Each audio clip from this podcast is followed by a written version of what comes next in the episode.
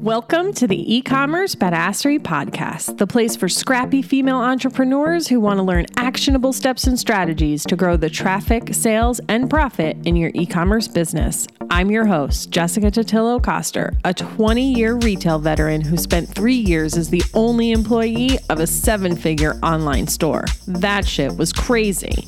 I know exactly how it feels to do all the things, and I'm sharing everything I learned the hard way so you don't have to. I may have started this business by accident, but supporting badass bosses like you lights me the fuck up, and I am so stoked to see you grow. Are you ready, babe? Let's roll. Welcome back to the e-commerce badassery podcast. I'm your host, Jessica Totillo Coster. Today's guest is Christine McDannell, founder of the Magnolia Firm, a boutique M&A brokerage helping business owners achieve the perfect exit. After founding, growing, acquiring, and selling 20 plus of her own businesses across several verticals, including cleaning, wellness, beauty, technology, exotic cars, and real estate, Christine realized that there was a formula behind the perfect business sale and now dedicates her full time attention on helping others do the same. She's been recognized with numerous awards throughout the years, including the Small Business Administration Business Person of the Year in 2009 and Entrepreneur Magazine's 100 Most Brilliant Companies for her first venture, Cleanology. And while she's an absolute powerhouse when it comes to business, she's not the stuffy suit you'd expect.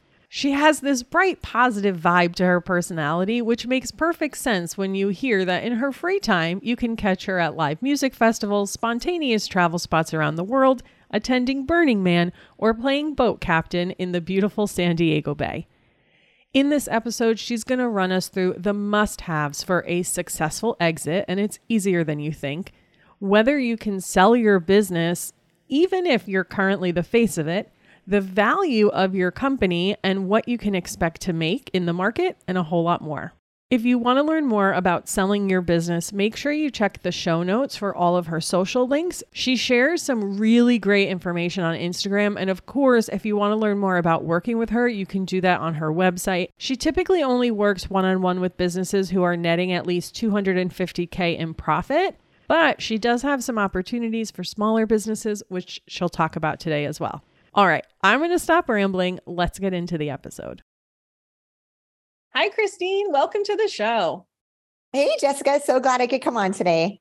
I'm excited to have you here. And I have already done your intro and told people about your business and all that, but I would love to just hear from you in your words why we should listen to anything you have to say today. Well, I mean, I guess you could turn off the podcast, but so I've always got some crazy fun stories I try to incorporate, and I'm really big on creating value for the people that are taking the time to listen to us. So hopefully, tips and tricks that they can actually implement into their business. What a great answer to that question. And I love me some actionable things. So I'm super excited for this conversation which today we're talking about how you can sell, or in fancy terms, exit your business. And Christine and I had a pre chat before recording. And one of the things we talked about was whether or not you can sell your business if you are the face of your brand. I know this is something people are concerned about, so I'd love to remove that fear right off the bat. Christine, what's your position on that, and how have you seen this play out in the marketplace? Okay, so being the face of the company, I mean, I think at the very beginning you have to be. And even for my wellness spa, I was the face of the company the whole way through for five years and sold it. But I kind of faded myself out towards the end so that it was a team and it was more of the brand Eco Chateau, not Christine. So I was very cognizant of that and I was able to pull that off. We have three ecom businesses I could give examples on. So the first one, the founder was the face all over without a doubt, even had a podcast. And the buyer took that over and they did a really cute kind of transition handoff. Obviously, the owner's going to introduce the new owner on social media. They did some funny things where they like took the hat of the, you know, logo with the company on it. She threw the hat to the new person and caught it. Love that. Love that. So just a big, exciting Hey, I'm handing the business off. This is the owner. These are the improvements she's going to make. You're going to love her. And then that buyer introduces herself. And it's so funny every single time, myself included, whenever I sell one of my companies, I'm like, oh my God, I'm dreading telling my clients. I'm just like, oh no, like I'm friends with some of them or just love them. And are they going to get mad? And every single time, no fail. And even with my clients, it gives me chills still. Like we posted socially, we posted publicly, they would congratulate me. We're so proud of you. Remember when you started five years ago? You're going to be missed, but we're happy for you. That was like the message through and through. Same with this person. And anybody can reach out to me on LinkedIn and I could share. I have links to her post, how she pulled it off really well. And then you'll see all the comments like, congratulations, because she had the same worry. So that's one example. The next example, the seller is the face again, subscription box business, ecom. And the buyer was super introverted. And that was her biggest worry. And we always say, hey, get like an influencer in the space, or the best thing is get like a current customer. They're so passionate about your product that maybe they'll be the face. And that's exactly what happened. This buyer did a little one Instagram. Hi, this is my name, but I'm really shy and I'm behind the scenes, and we're going to have some great people stepping in. And that's what she did. So that was really cool. And then the next one, which we have listed right now, another amazing subscription box business for arts and crafts. So she, the same exact thing, extremely introverted, not the face of the company. You can watch her little demo YouTube videos. And I think it's even somebody else voicing over. I don't even think it's her voice, if I'm thinking back. And again, when you're selling the business, that's good. That's what you want, because then that's not an objection. There's no face of the company. It's just the company is the face, the brand. Yeah. So, guys, if you are currently the face of your brand and your plan is to eventually sell it I don't want you to feel like that is necessarily going to be a hindrance. Maybe it's going to make it a little bit harder to find the right buyer, or you're going to have to tweak things a little bit and phase yourself out at the end, but keep doing what you're doing right now. It's totally fine. And, you know, I know I've mentioned this to you guys before, but like Coco Chanel, she ain't around, but her brand is still really strong. And you see that all the time. So thank you, Christine, for giving us those examples. Now we can move on to some of the more nitty gritty stuff. And I did get some questions from the e-commerce badassery community as well. But let's just kind of start at the beginning. If someone does want to sell their business, like what are the things that they need to have in place? What is the expectation in the market? What should they be preparing for? To get maximum value, here's a few tips out the gate. Okay, we kind of talk about unwrapping it from around you if possible take delegate build a strong team that's sticking around systems in place without a doubt, a playbook. Please don't have it in your head. And again, I know startups, we all have it in our head. That playbook or standard operating procedures, whatever you guys want to call it, operations manual, it's a living doc. Don't ever think that thing's ever going to be done. It's not. Every week, my team is adding to it. We're adding to it on a consistent basis. It's saved in my favorites tab. I could click, boom, plug something in because things are always going to change and grow. It's a living document. So those would be big ones for sure. And also that net profit. So I made this mistake as a young little entrepreneur and I wanted to hit the million dollar gross revenue number. And I did everything I could to do that. That's all I cared about. Spend money on marketing, spend money, spend money, spend money. Well, there was nothing at the bottom at the end of the day. And that's fine for the first couple, two years at most. But after that, you need to make money. Otherwise, it's like a charity, right? And so once you get that scale, you get it off the ground, then there should be money on the bottom line. There should be net profit. And that's essentially what people are buying, to be honest. We only deal with cash flowing businesses. If it's not cash flowing, it's going to be extremely, extremely hard to sell. So that's a big one. And then your reputation, that's the most important, in my opinion. That's super hard to fix. We just had one. We couldn't take the client on. It wasn't ecom, but service based. I mean, the most horrific reputation I've ever seen in my life. It's like one star on even the Glassdoor, which here's a little hack for everybody is get your team members to write a review on Glassdoor, whether they're with you now or whether they left obviously the happy ones as team members is working for your team you know the buyer's going to read all those yelp google facebook just a spectacular reputation if you guys need a comp product or services comp product or services to keep people happy i've done it like bend over backwards that adds a lot of value to the point where you can get a higher than average multiple. And that's what's happened to me multiple times. Yeah, that's a really great point because if someone is buying a business, it's because they don't want to do the work of starting from scratch, building the customer base, creating that positive reputation. So they're not going to buy your business if all of that is in the toilet. They might as well just go start their own because honestly, it's so much easier to start a new business than it is to repair one, right? You are not kidding. Yeah. Yeah. So that is super important. Speaking of multiples, and I'm sure that there are so many variables that go into this, but is there just some sort of general range you can give us for what people can expect to get? Again, strong companies we're seeing right now between three to four is pretty average right now. Inventory, everybody listening, just sell that inventory separately. A lot of times people are including it, but I'm always getting them to pay separately. So, like any of your inventory you have on hand, the day it closes, they're going to pay you separately, but they're going to pay you wholesale value, like what you paid. Worst case, it's a bargaining chip. Let's say they pay you full price you throw it in, right? Okay, here's full price cash, but can you throw in the inventory? Of course. So that is important on the deal also. So yeah, three to four, I think for strong company, and that's your net income. So let's clarify that too. So that's your profit. Okay. yes, very important, guys. This is why chasing that carrot to get that really high revenue number like christine said you know yeah i'm hitting the million dollar mark but like there's nothing left over. And that really is the most important part. So you know maybe you're only doing 600 grand right now but you may actually be netting more than that million dollar business. So pay attention to your profit more than your revenue please please please. So so important. Are there any other things that buyers consider like maybe the size of the email list or the engagement on social or is it really just about that net profit number Oh, there's so many things. And that's why valuations are art and a science. There's just so many things. You know, we've got this in house, we've got this like amazing checklist of like how we could bump the multiple tiny bit more, tiny bit more, tiny bit more. Same thing you said. How big is the social media? What's the engagement? If you're buying followers, people see right through that. Don't do that your email database, get as many as you can. Do you have a podcast that's going to be sold with the business? Great. And then back real quick before I forget on that net profit, include your add backs. You're going to add back because sometimes this happened to me too. When I sell a business, we got healthy net. I sell it for a great amount of money. I get a bunch of money in my account.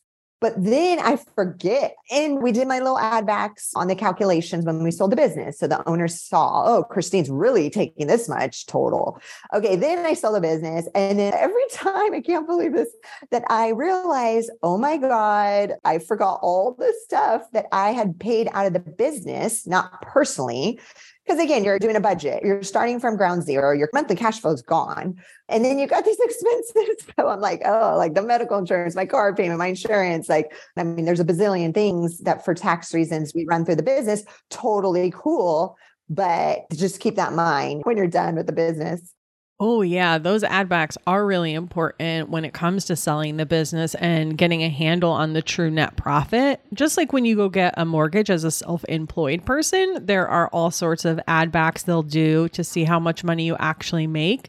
But then, like you said, as the person who sold your business and weren't necessarily paying all of those expenses out of your pocket, don't forget that cash you just got from the sale has to start paying for those too. Great things to remember. Okay, so I wanted to get into a couple of questions from the e-commerce badassery community, and this was a really interesting one, which is why I want to start with it. So, let's say someone has this business, how do they know that it's worth selling versus should they just close it?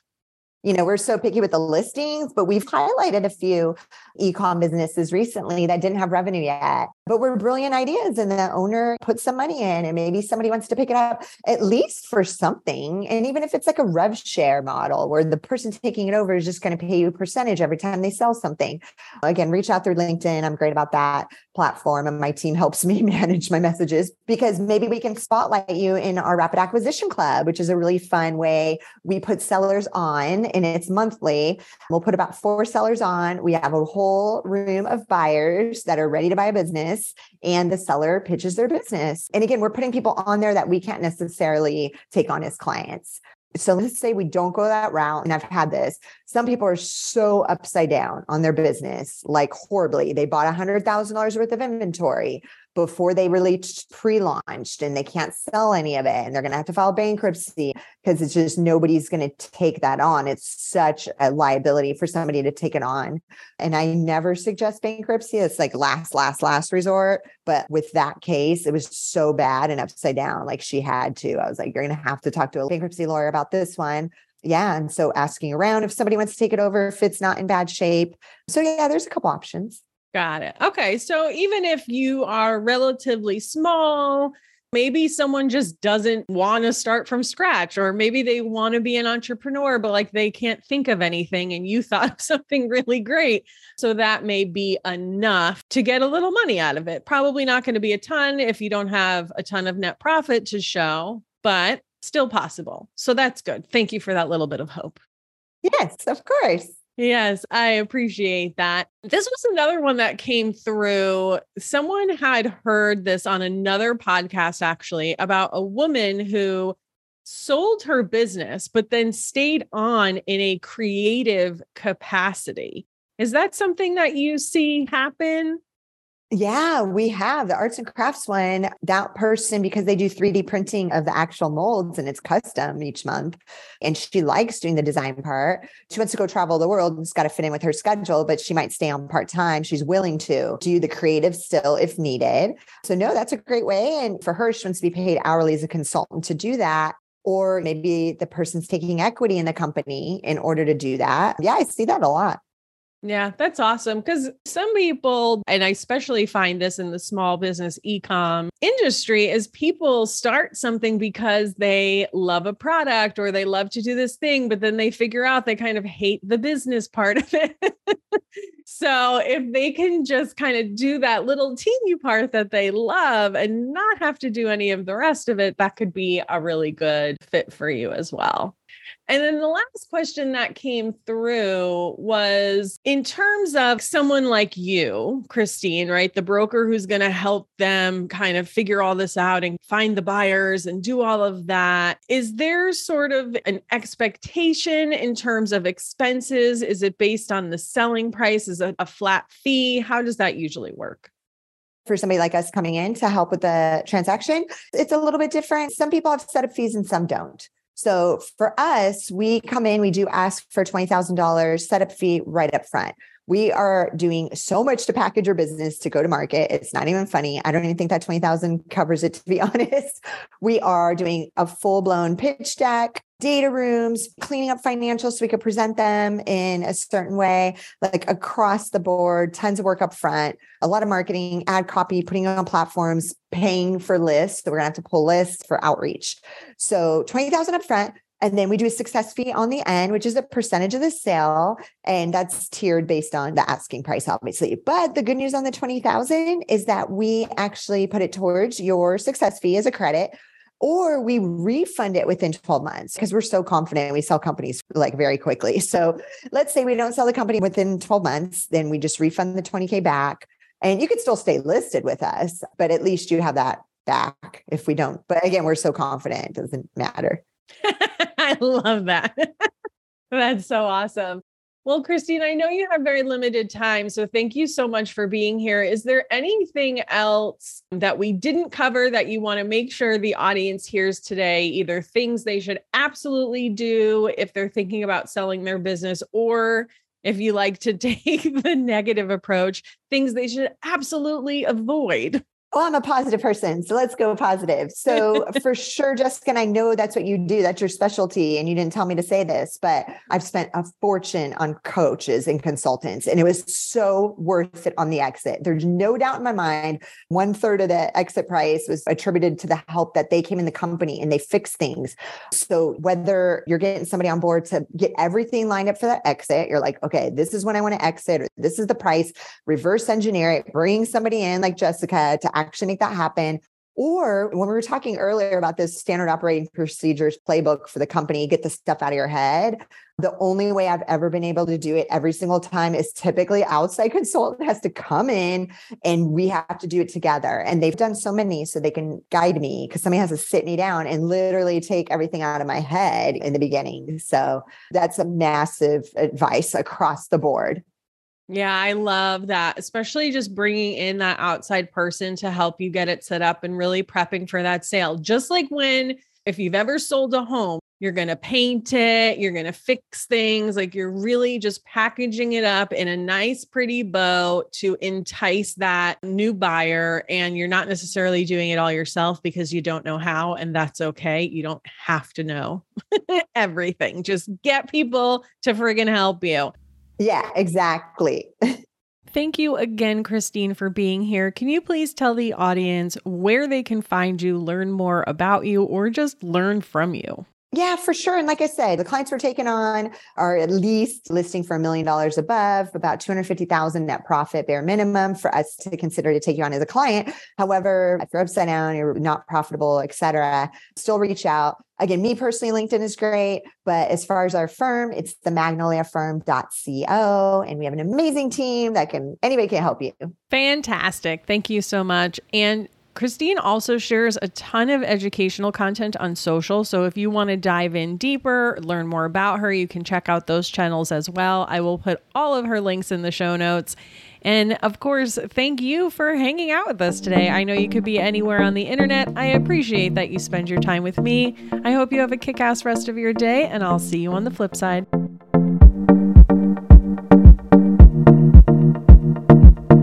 Thank you so much for listening to today's episode. If you like what you heard, I'd be so grateful if you'd leave a review on Apple Podcasts and don't forget to subscribe so you never miss an episode. And if you're looking to surround yourself with more product entrepreneurs who totally get your life right now, get your booty on over to the e-commerce badassery Facebook group. Can't wait to see you there. Until next time, e-commerce friends, stay badass.